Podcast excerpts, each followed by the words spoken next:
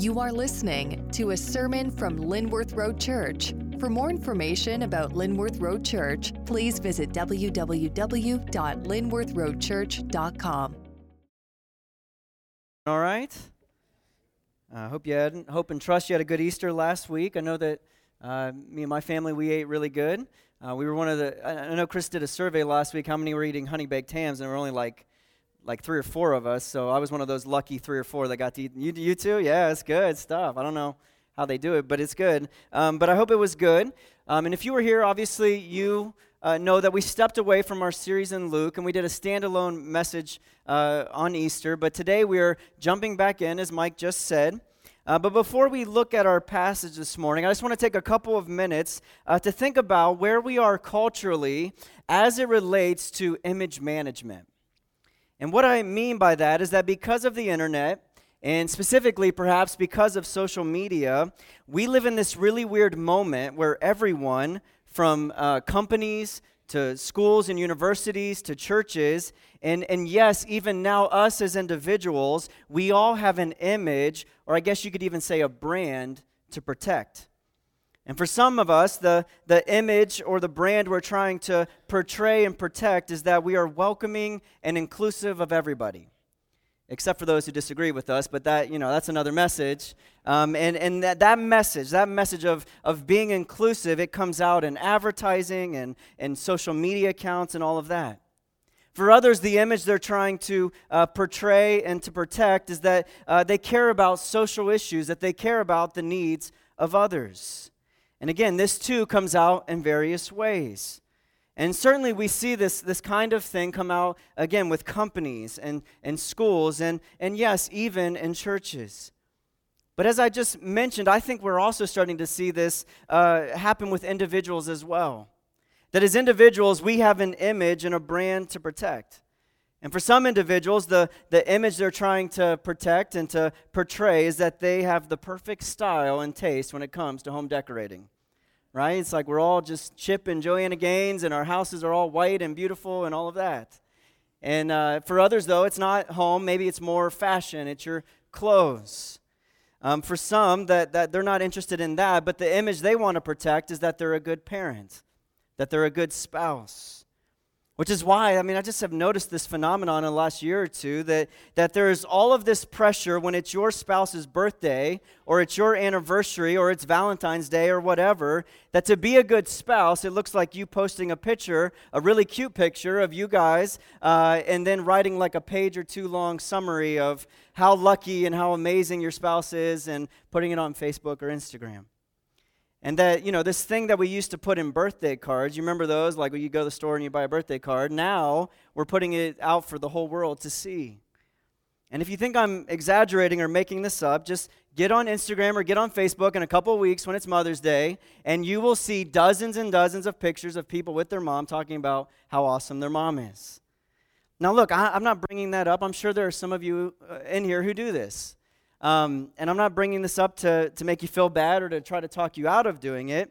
My, my point is simply this that, that this has become such a thing in our culture that now it feels like it's an expectation. And that not only if you don't do it are you not conforming, but you're also not protecting your image or your brand as an individual. And again, this, this kind of thing is everywhere in our culture it's companies, it's universities, it's individuals. And, and it seems like that right now in our culture, the scariest thing or the worst thing that could happen to you if you uh, lead a company or a school or, or a church or even for you as an individual is to have your brand or to have your image uh, tainted, questioned, or even worse, outright rejected.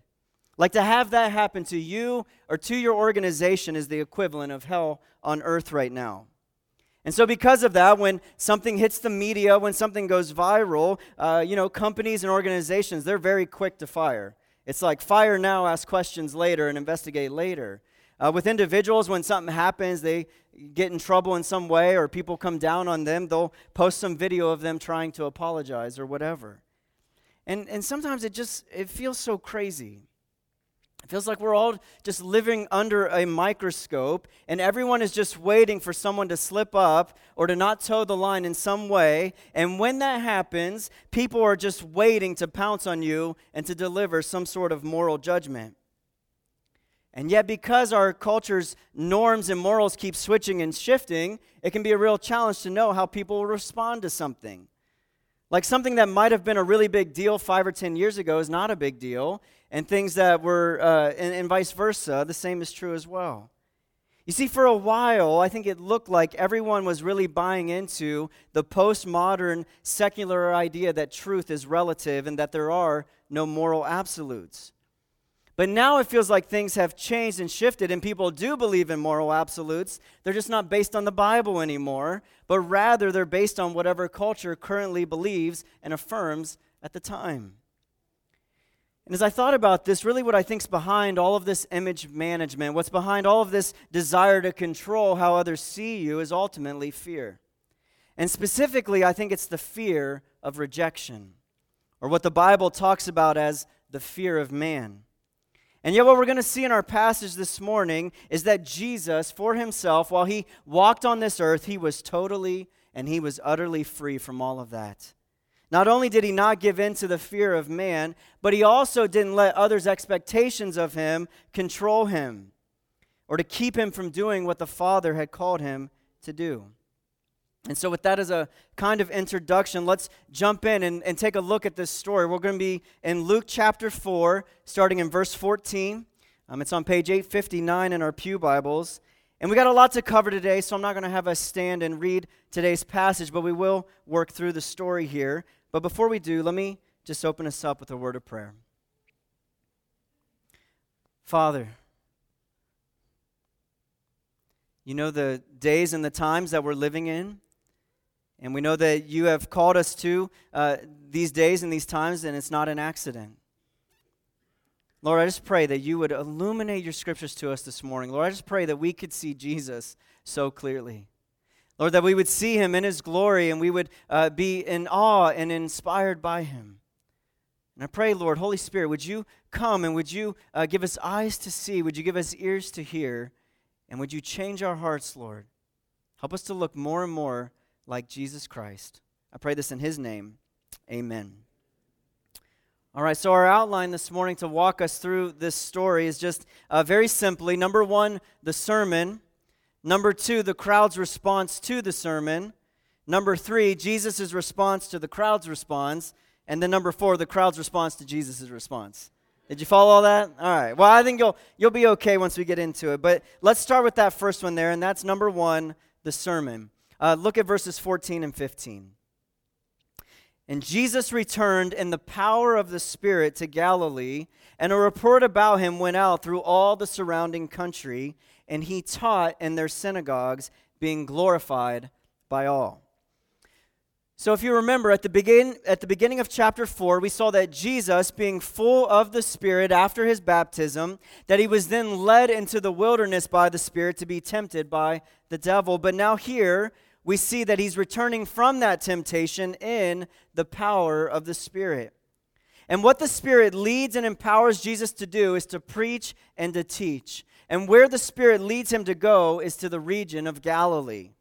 Now remember, Galilee is in the northern uh, section of Israel. It's where uh, the Sea of Galilee is. It's where towns like Cana and Capernaum and Nazareth are.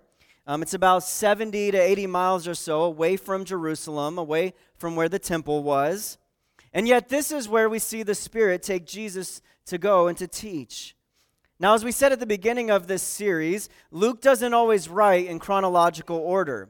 And so, because of that, and because of some stuff that we see in the other Gospels, in particular the Gospel of John, it's hard to know if, if what Luke tells us here is chronologically lined up or not. But but, but either way, what we see is that at the start of Jesus' ministry, he is out preaching, he's out teaching, and he's starting to become well known for that, which is why it says there at the end of verse 15, he was being glorified by all.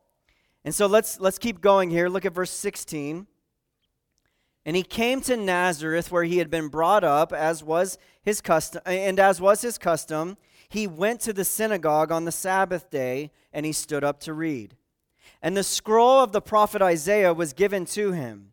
He unrolled the scroll and he found the place where it was written The Spirit of the Lord is upon me, because he has anointed me to proclaim good news to the poor. He has sent me to proclaim liberty to the captives and recovery of sight to the blind, to set at liberty those who are oppressed, and to proclaim the year of the Lord's favor. And he rolled up the scroll and he gave it back to the attendant. He sat down. And the eyes of all the synagogue were fixed on him, and he began to say to them, Today this scripture has been fulfilled in your hearing. And so, as Jesus is out on this preaching tour of Galilee, he has finally uh, rolled back into his hometown of Nazareth. And what we see here in verse 16 is that he went to the synagogue on, on the Sabbath day, as was his custom. And so we see there that Jesus was a regular church attender. Some of you might want to think about that. Uh, just kidding. Um, but this was his custom. He went to church regularly. And while there, uh, uh, what, a, what a typical synagogue service would have looked like is there would have been certain prayers that they would have recited together. Uh, most likely, they would have recited the Shema out of Deuteronomy 6. And then there would be these scripture readings, usually one from the Torah, uh, which is the first five books of the Old Testament, and then one from the prophets. And after the scriptures were read, then someone would uh, then uh, sit down and give a teaching, or they would begin to share from the passage. And so, since Jesus was, uh, had been out teaching and preaching in Galilee and was gaining some notoriety, it would make sense for him to be the one to stand up and to read a passage and then to teach from it. And so it says he, he stands up, and the, the scroll or the book that was handed to him was the prophet Isaiah. And once he gets it, he goes to a very specific passage, which uh, is Isaiah 61 with a little bit of Isaiah 58 thrown in. And it says he reads it, he rolls it back up, he gives it to the scroll guy or the attendant, and it says he sits down. And everyone's eyes begin to fix on him, and he just simply looks at them and says, Today, this scripture has been fulfilled in your hearing. Now, we don't know but that is either the shortest sermon of all time, or the other possibility is that Luke is only giving us the opening line of it. Uh, which could be the case because it says here that he began to say to them. And so, uh, whether it was a very short sermon or a, a, a the first line of a longer one, um, either way, because of the passage that Jesus read and because of what he claims about it, this is one of the most profound sermons of all time. Now, to fully appreciate that, I think we need to dive a little bit into the passage. And I think we also need to paint the scene of what this would have really looked like for Jesus in his hometown. You see, the passage that Jesus picks here is not just some ordinary passage. No, this is a very uh, important and profound passage in the Hebrew Scriptures. It's a passage that promises God's future salvation of Israel.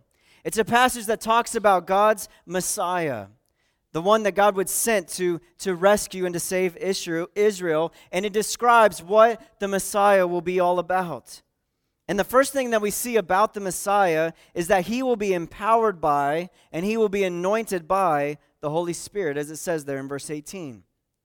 And the reason that we know that this is talking about the Messiah or the Christ, which those words are interchangeable, the reason we know that is because the, the title Christ or the title Messiah, it is derived from the verb to anoint. And so, because that's the verb that's used here, we know that this is a messianic passage, that it's referring to the Messiah.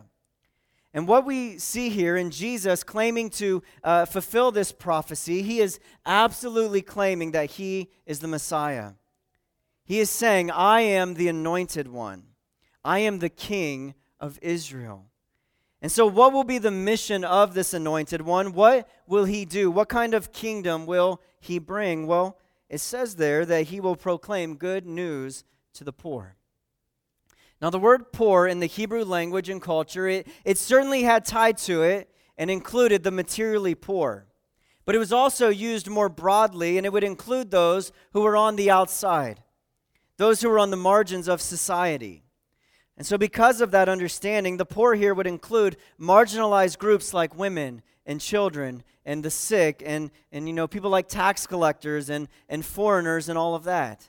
Again, it obviously includes the materially poor because they too are on the margins of society.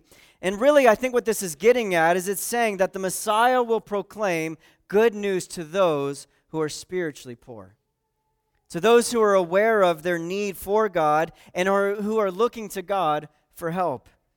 And on that point, I really like what one commentator said about this. He, he wrote this The poor who are the recipients of this good news are not only the economically impoverished, but all of those who are marginal or excluded from human fellowship, the outcast. They are the losers in the competitive race for scarce resources, economic security, honor, and power. Their only recourse is to look to God for help. Now, when you take some time to read through the Gospels, what you see and what is absolutely clear is that this is the type of person that Jesus both went after and who were receptive to his ministry and his message. You see, again, if you look at the Gospels, Jesus consistently went to and engaged those who were either physically poor or who were socially poor. And the reason that I think he did that it was because again, he understood that these were the type of people who understood their spiritual poverty. They were the ones who were, need, uh, were aware of their need for God. And so, whether it was someone like a poor widow whose uh, only son died and who was physically poor, or whether it was a guy like Zacchaeus who was not physically poor, who was actually materially wealthy, but who was socially poor because of his career. He was a hated man among his fellow Israelites. And so, these are the type of people that Jesus engaged those who were spiritually poor and to them he proclaimed good news to them. And so again, we see here that part of the Messiah's role is to proclaim good news to the poor, but not only that, he will also proclaim liberty to the captives, recovery of sight to the blind. He will set at liberty those who are oppressed. Now, just like with the poor here in this passage, I think the primary application or outworking of these three is spiritual, not just physical although certainly physical is included, as we'll see later on in chapter 4. I mean, in other words, does Jesus heal the phys- uh, those who are physically blind? Yes, we see that in his ministry. Does he uh, free those who are oppressed by uh, demonic oppression? Yes, absolutely. However, though, when you look at this list, does he free those who are in prison? Well, when we dig into his life, we see no indication that Jesus physically released somebody from prison, and, and which is probably why John the Baptist got as tripped up as he did later on in life when he was stuck rotting in prison and he was not being freed. And, and he gets to the point where he actually sends his disciples to go ask Jesus, like, Are you the Messiah? Because I was, I was studying Isaiah and it says you'll set the prisoners free, and here I am still in prison. And Jesus says, Well, go tell John that, that the blind receive, the, good, the, the poor have good news preached to them. In other words, he sent him kind of a hidden message of, Yes, I am the Messiah, and I'm sorry, but no, you're not getting out of prison.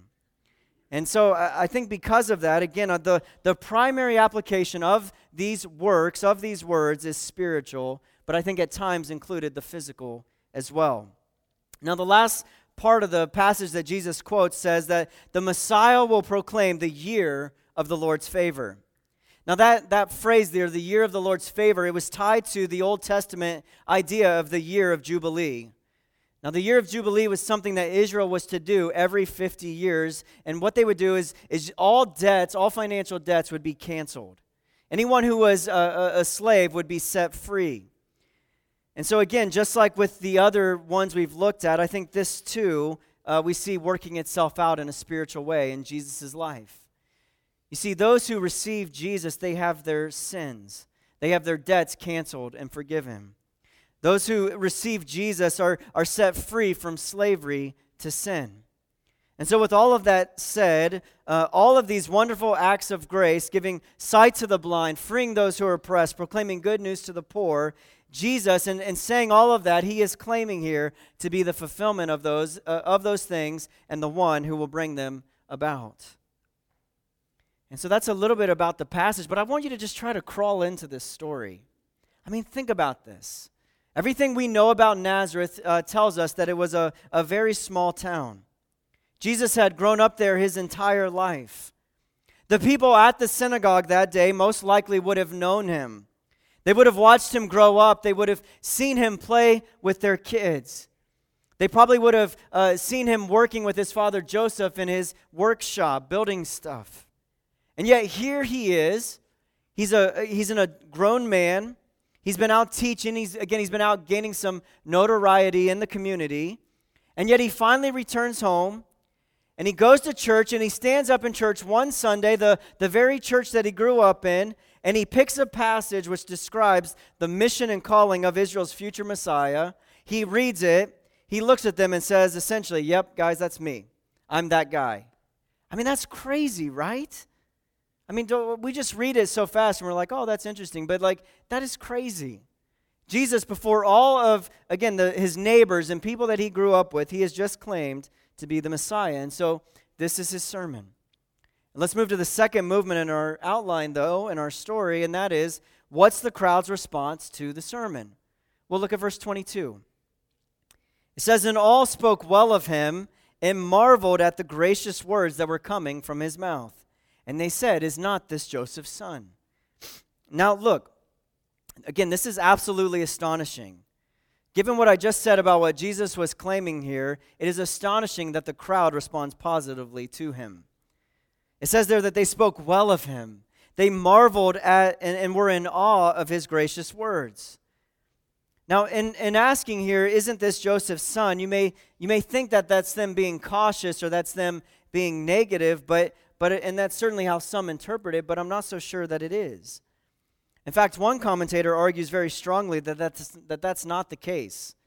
That again, this is still a positive reaction from them. He, he said this When someone is identified as the son of his father in the Old Testament, it is never intended to diminish the individual's status. Instead, this question should be taken as an exclamation that happily points out that he is a local boy. Implicit with the recognition is the expectation that they will reap special favors from him. In other words, what this commentator is arguing is that when the crowds ask or when they say, Isn't this Joseph's son? that they're not being negative, they're not being cautious, but instead they're saying something like, Man, can you believe it? Can you believe the Messiah is from Nazareth? He's one of us. I mean, gosh, it's, it's Joseph's son. We, we know him. I bet that, that we'll be able to get some perks and some privileges out of this. And, and I, I just wonder how all of this is going to benefit us. And so, again, what we see here in, in, in the crowd's response to Jesus' sermon is that they respond pretty positively to, to it. And so let's go to the third movement in our story, and that is this What is Jesus' response to the crowd's response? Well, look at verse 23. And he said to them, Doubtless you will quote to me this proverb Physician, heal yourself. What we have heard you did at Capernaum, do here in your hometown as well. And he said, Truly I say to you, no prophet is acceptable in his hometown. But in truth, I tell you, there were many widows in Israel in the days of Elijah, when the heavens were shut up for three years and six months, and a great famine came, in, came over all the land. And Elijah was sent to none of them, but only to Zarephath in the land of Sidon, to a woman who was a widow.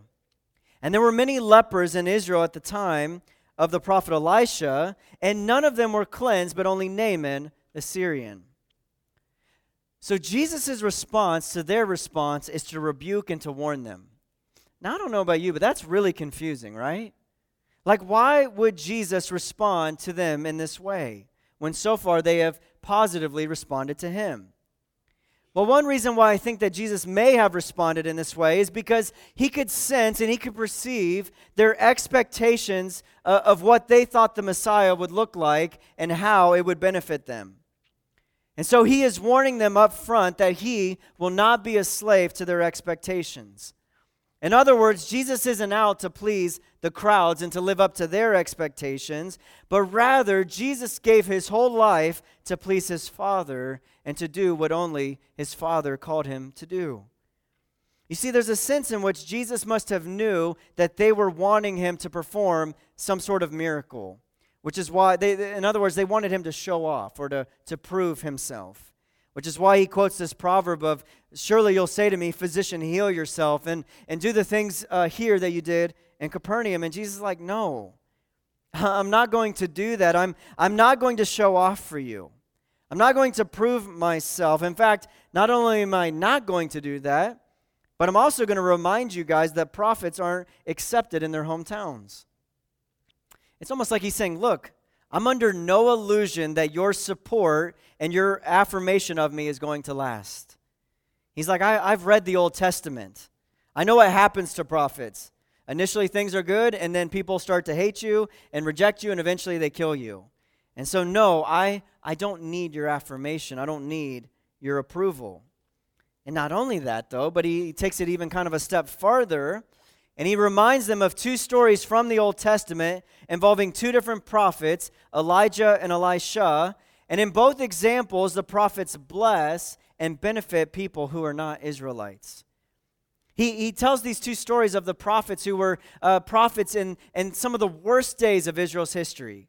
When Israel was the farthest away from following Yahweh, uh, this is when these prophets were serving. And Jesus takes two stories from them. And I think in doing so, he's warning them that God doesn't always do what we expect him to do, particularly when, when he is rejected. And, and I, with that, I think Jesus is agreeing with John the Baptist, who, as we saw in chapter 3, he warned the crowds to not rest in their family lineage. If you remember, we looked at a few weeks ago. John the Baptist said to them, He said, Don't say to yourselves that we have Abraham as our, as our father. For God is able to, from these stones, raise up children for Abraham. And so don't rest on the fact that you are an Israelite. And I think Jesus here is also uh, agreeing with that.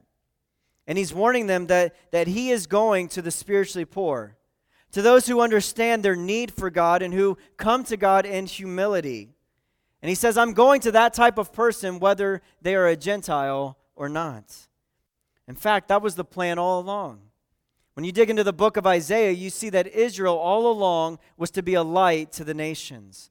They were to be a light to the Gentiles, but they consistently didn't do that. They failed that in that.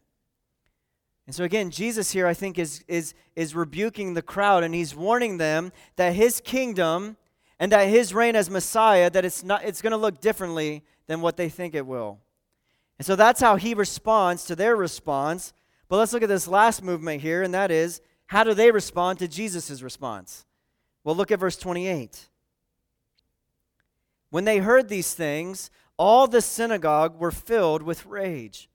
And they rose up and they drove him out of town, and they brought him to the brow of the hill on which their town was built, so that they could throw him down from the cliff. But passing through their midst, he went away.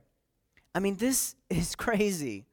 The crowd literally goes from being amazed at Jesus to enraged at Jesus, and they make that shift in a matter of a few minutes. I mean, it's not like that they were just like slightly bothered or slightly annoyed by his teaching. No, they were actually enraged to the point that they were trying to kill him.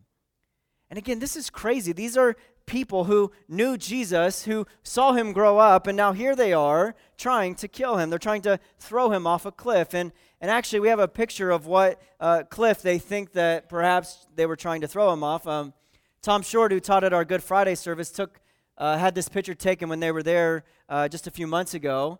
If you look closely, uh, you see that really white head in the middle there. That's Pastor Bob Voltman. Uh, Pastor Mike Failer, I think, is next to him. But, uh, but yeah, you, as you can tell from the picture, if you were thrown down from there, you would not survive that.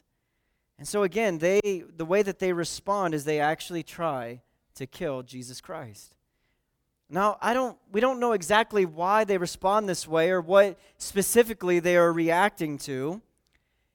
It, it appears most likely they're, they're, they're reacting to Jesus in such a violent way because they are so offended and bothered that he would uh, that he would suggest that his grace and that his salvation would be extended to all, including the Gentiles, which to them that would have been unthinkable. But I don't know. It feels like there's got to be more going on here. I'm, I'm not sure. But, but either way, what we see is that this is how they respond. The, the people of Nazareth totally and utterly reject Jesus as their Messiah. And one of the things that's so sobering about that is that when you read the rest of the Gospels, there's no indication that Jesus ever went back to Nazareth. And I just think that's really scary, you know? It's like, I, think a lot of us think that we can uh, put Jesus off, or we can, you know, I'll get right with the Lord later on, or, you know, I want to, let me, let me live my life the way that I do now, and I'll, I'll, I'll receive him later on. Well, you better be careful. Because Nazareth re- rejected Jesus, and he never went back their way again. And so, you know, as we kind of step back from the story, there's so much here. There's so much that we could kind of hone in on and focus on. But, but as I thought about this story, the thing that for me that was particularly meaningful, the thing for me that was uh, really inspiring in the life of Jesus is that what we see here is that Jesus was totally free from the fear of rejection. Jesus, for himself, was totally free from the fear of man. He was not a people pleaser. Jesus didn't allow himself to be controlled by other people's opinions of him. He wasn't into image management of his social media accounts. And when you think of that, I, I, think the thing that's particularly amazing about that, and that's amazing about this story, is that he was able to be that way in front of his hometown. I mean, if ever there was a temptation to be afraid of what others thought about you, or if ever there was a temptation to desire uh, others' affirmation, it's with those you're most familiar with. I mean, why do you think every high school reunion goes the way that it does? Right? Have you ever been to one of these things? I mean, everybody is so fake. Everybody is pretending that they're doing way better than they actually are, you know? It's like, yeah, I, I was on my yacht last week down in the Caribbean, and, uh, you know, the fishing was just wonderful. I mean, have, have you ever been down there? It's like, the real stories like they were on their friend's pontoon at Buckeye Lake, you know? but they're like, yeah, it's just amazing. And yet we all do this. There's, there's such a strong temptation to impress and to, to get the affirmation from those who know you the best. I mean, if you think people are fake on Instagram, again, just go to your high school reunion. It's ridiculous. But Jesus doesn't do that. He doesn't, you know, the equivalent of his high school reunion going back to the synagogue, he doesn't act that way. He actually, it seems, goes out of his way to get them to reject him. I mean, I was thinking about it. You know, he, he gives that first part of the sermon. He says, Today this has been fulfilled in your hearing. It says they are or they marvel at his gracious words. And so he could have just stopped there and just received that. He could have just let them, he could have, he could have just like taken that affirmation and, and kept it. But he doesn't do that. It's like, again, he goes out of his way to provoke them. And I think the reason he does that is because he wants to reveal what's really in their hearts. I mean, let's be honest. How spiritually receptive and how spiritually mature was this synagogue uh, in that they, the way that they respond is they try to kill a person. And so I think Jesus is provoking, he's revealing what was really in their hearts. And again, I, I don't know about you, but the thing that struck me from that and from this story is just how free Jesus is. He's so free from the opinions of others. He's not a slave to other people's expectations of him and of, of what the Messiah should look like. In fact, we're going to see this illustrated again next week because uh, after his rejection at Nazareth, Jesus goes to another city, to Capernaum, and he just has this insane day. It's, it's amazing. He uh, delivers a guy from demons. He then heals Peter's mother in law. And then he uh, basically, the whole town then comes to him for healing. And it says, it's one of those just amazing passages where it's like, and he healed them all. You know, just like a summary that you just you can't wrap your mind around. And then the next day, he uh, wakes up, he goes and spends some time in prayer with his father. The, the crowds come and find him, and they beg him to stay. And he's like, no, no, I can't do that. After spending time with my father, I realized that I have to go to other towns to preach the kingdom of God as well, because this is why I came. This is why the Father sent me. And so, no, I, I didn't come to meet your expectations. I didn't come to be controlled by your agenda. No, I came to follow my Father. I came to do my Father's will, not your will. Again, as I, I thought about this, I was just reminded of how hard this is for many of us. Probably all of us struggle at some level with the fear of man. Many of us, whether we realize it or not, we are so desperate for others' approval. And not only are we so desperate for their approval, but we deeply fear being rejected by them. And because of those two things, they completely control our life. It's why I said earlier, all of us are uh, in this moment right now trying to portray and to protect certain images about ourselves. And the thing that's interesting to me about this topic uh, personally is that I, I didn't really think I struggled with this that much. Like, I, I, I thought by and large, uh, you know, I've been following the Lord for about 15 years. I thought by and large I was pretty free from this. But, but the Lord has been showing me over the last few months and over the last year that this is a major sin area in my life. Like, like things that I was writing off as personality the Lord has shown me are actually defense mechanisms to protect myself from others. He's like, oh, just, you know, I'm, I'm, I'm not gifted in that, or, you know, it's, you know, I'm pretty introverted and all that. But, and, and, you know, again, those things factor in. But I think the reality is I'm just, I'm afraid of rejection. I'm afraid of, uh, I desire people's affirmation, and I'm afraid I can't meet it, and so I withdraw or whatever. And so I don't know about you or, or how much you've thought about this. Maybe this is kind of really the first time you've thought about it, but, but I'm pretty sure this is something that all of us, again, at some level, we struggle with. And this week I was looking at a book that I have uh, that really talks about this by a guy named Edward Welch called When People Are Big and God is Small.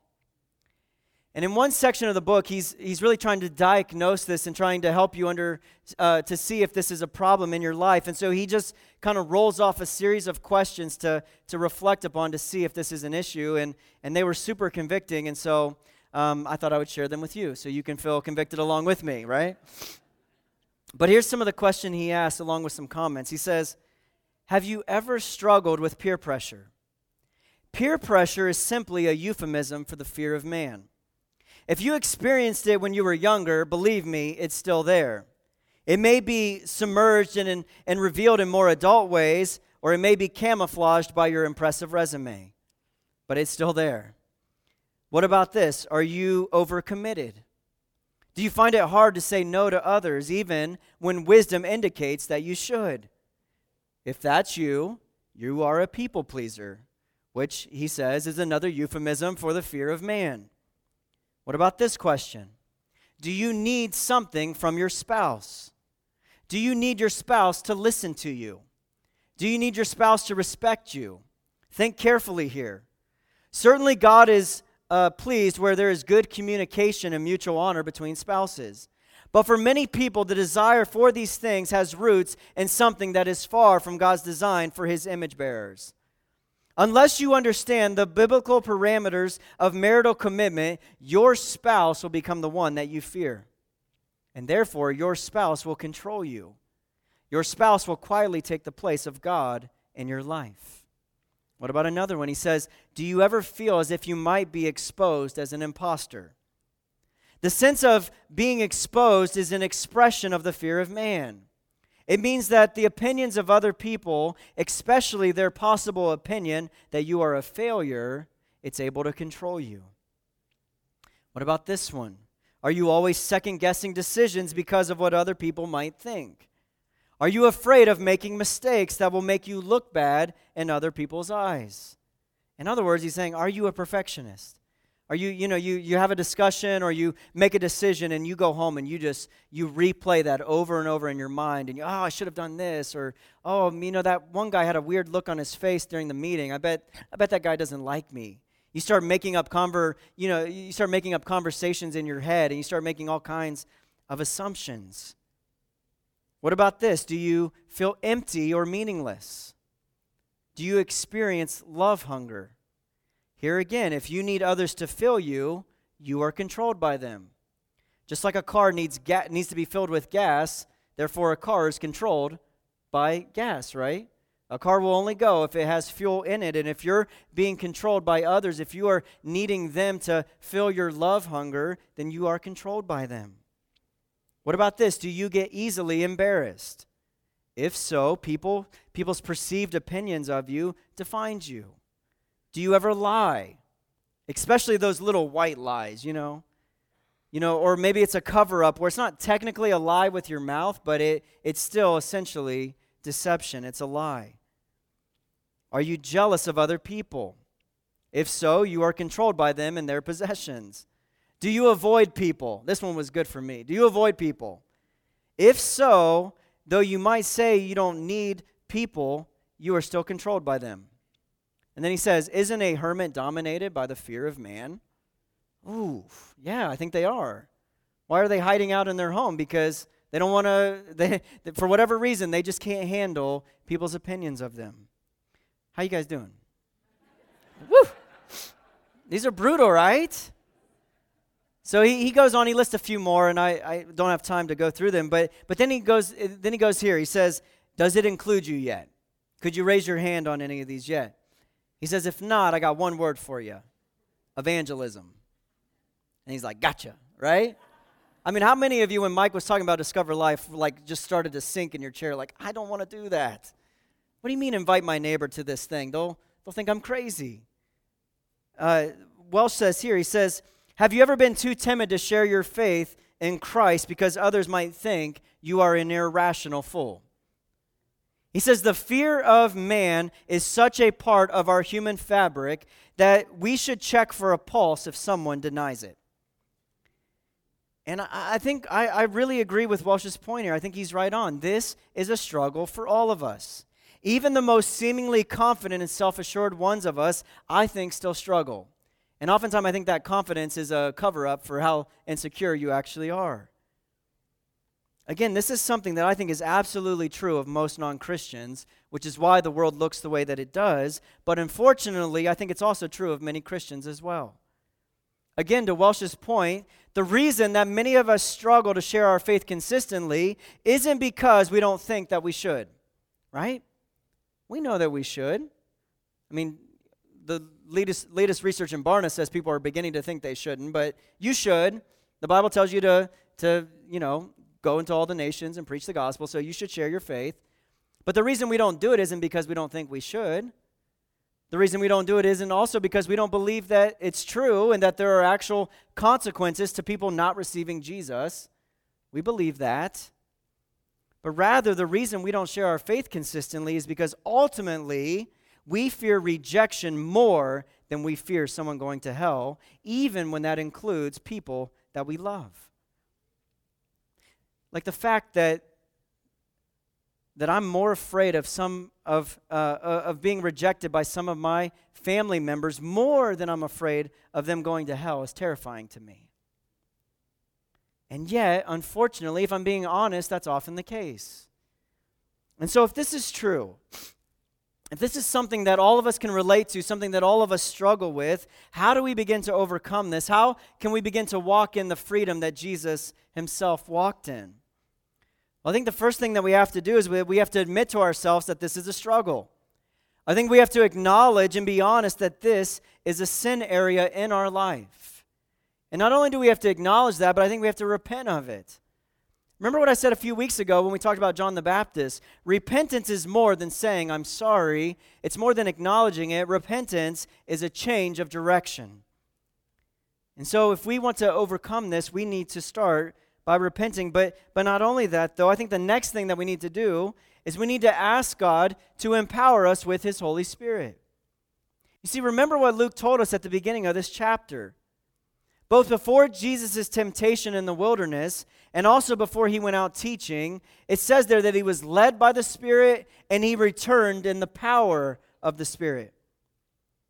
You see, listen, Jesus didn't resist the temptation to fear man and to seek others' approval because uh, it was easy for him.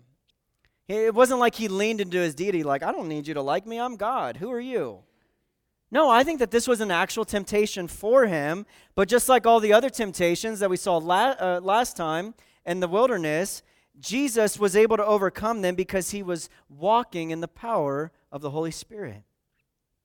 And if you and I want to overcome this in our lives, then we will have to do the same. Remember what I said earlier Jesus is all about preaching good news to the poor. And when you and I recognize our need of and our dependency on the Holy Spirit, when we cry out to the Father for help, in that moment we are proving and we are telling God the Father that we are poor in spirit. And in doing that, I believe we are positioning ourselves in order to receive grace and power from God. Again, as Chris said years ago in a message, I've, I've, i just, he, I don't know, it was probably like two years ago, he was teaching on faith and trying to define what that looks like. And he said, faith is, it looks like dependency on God. Faith doesn't look like you being strong and confident in yourself. Faith looks like you being weak. It looks like you being dependent and looking to God for help. The, the last thing that I want to point out, though, that I think so crucial to this whole conversation is this that in order for you and I to overcome the fear of man, I think we have to do at least two more things. And I think they, they hold together in attention. I think the first thing that we have to do is we have to be confident of our identity in Christ. I mean, the Bible says over a hundred times, it uses that phrase, in Christ. We have to be confident in our identity as the children of God. And I think we also have to, the other thing I think we have to hold in tension, though, is we have to fear God more than we fear man.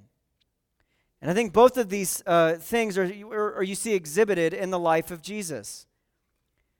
You see, I think Jesus was able to face the rejection of his hometown, the rejection of those closest to him, because he was so confident in his identity as the beloved son. Again, this story takes place v- like right after his baptism. And remember what happened at his baptism. The Father spoke from heaven in front of all and verbally spoke from heaven and said, This is my beloved Son, with him I am well pleased. And so, because Jesus had the Father's affirmation and acceptance, he didn't need man's. And if you and I are ever going to be free from others, we will have to rest in and we will have to believe that we too, because of Jesus, because of everything we talked about last week and because of Easter, because of that, we too have the Father's affirmation and acceptance. That what the, what the Father spoke over Jesus at his baptism, he has spoken over you and I as well. We are the beloved sons and daughters of God, and he is well pleased with us. But not only that, though, I think that, that that is absolutely critical, but I think we also have to have along with it, we have to fear and revere the Father more than we do others. And as part of that, I think what it looks like to fear God, what it looks like to be in awe of Him, it looks like us trusting Him with every aspect of our lives. You see, one verse that's so pivotal in this whole conversation is Proverbs 29 35, which says, The fear of man is a snare or, in other words, it's a trap. But whoever trusts in the Lord is kept safe. Again, we see that Jesus maintained this attitude throughout his life, and that's why he could look at others and he could say things to them like, I only do what I see the Father doing. Or another place in John, he says, I can do nothing on my own. As I hear, I judge, and my judgment is just because I seek not my own will, but the will of him who sent me. You see, Jesus, in his life, he feared the Lord. He trusted in his Father more than he trusted in other people. In Jesus' eyes and heart, God the Father was big and people were small. And that, my friends, that is the correct view of reality. So, to close here, let me just share one last quote from Ed Welch in his book, When, when People Are Big and God is Small. He says this All experiences of the fear of man share at least one common feature people are big. They have grown to idolatrous proportions in our lives. They control us. Since there is no room in our hearts to worship both God and people, whenever people are big, God is not. Therefore, the first task in escaping the sneer of the fear of, the fear of man is to know that God is awesome and glorious, not other people. That's what we have to do. We have to have such a high view, such a big view of the, of the grandeur and the, the glory of God that, that other people's opinions just begin to fade in our minds. But to do that, I think we need help. We need help from the Lord. And so let's pray. Father,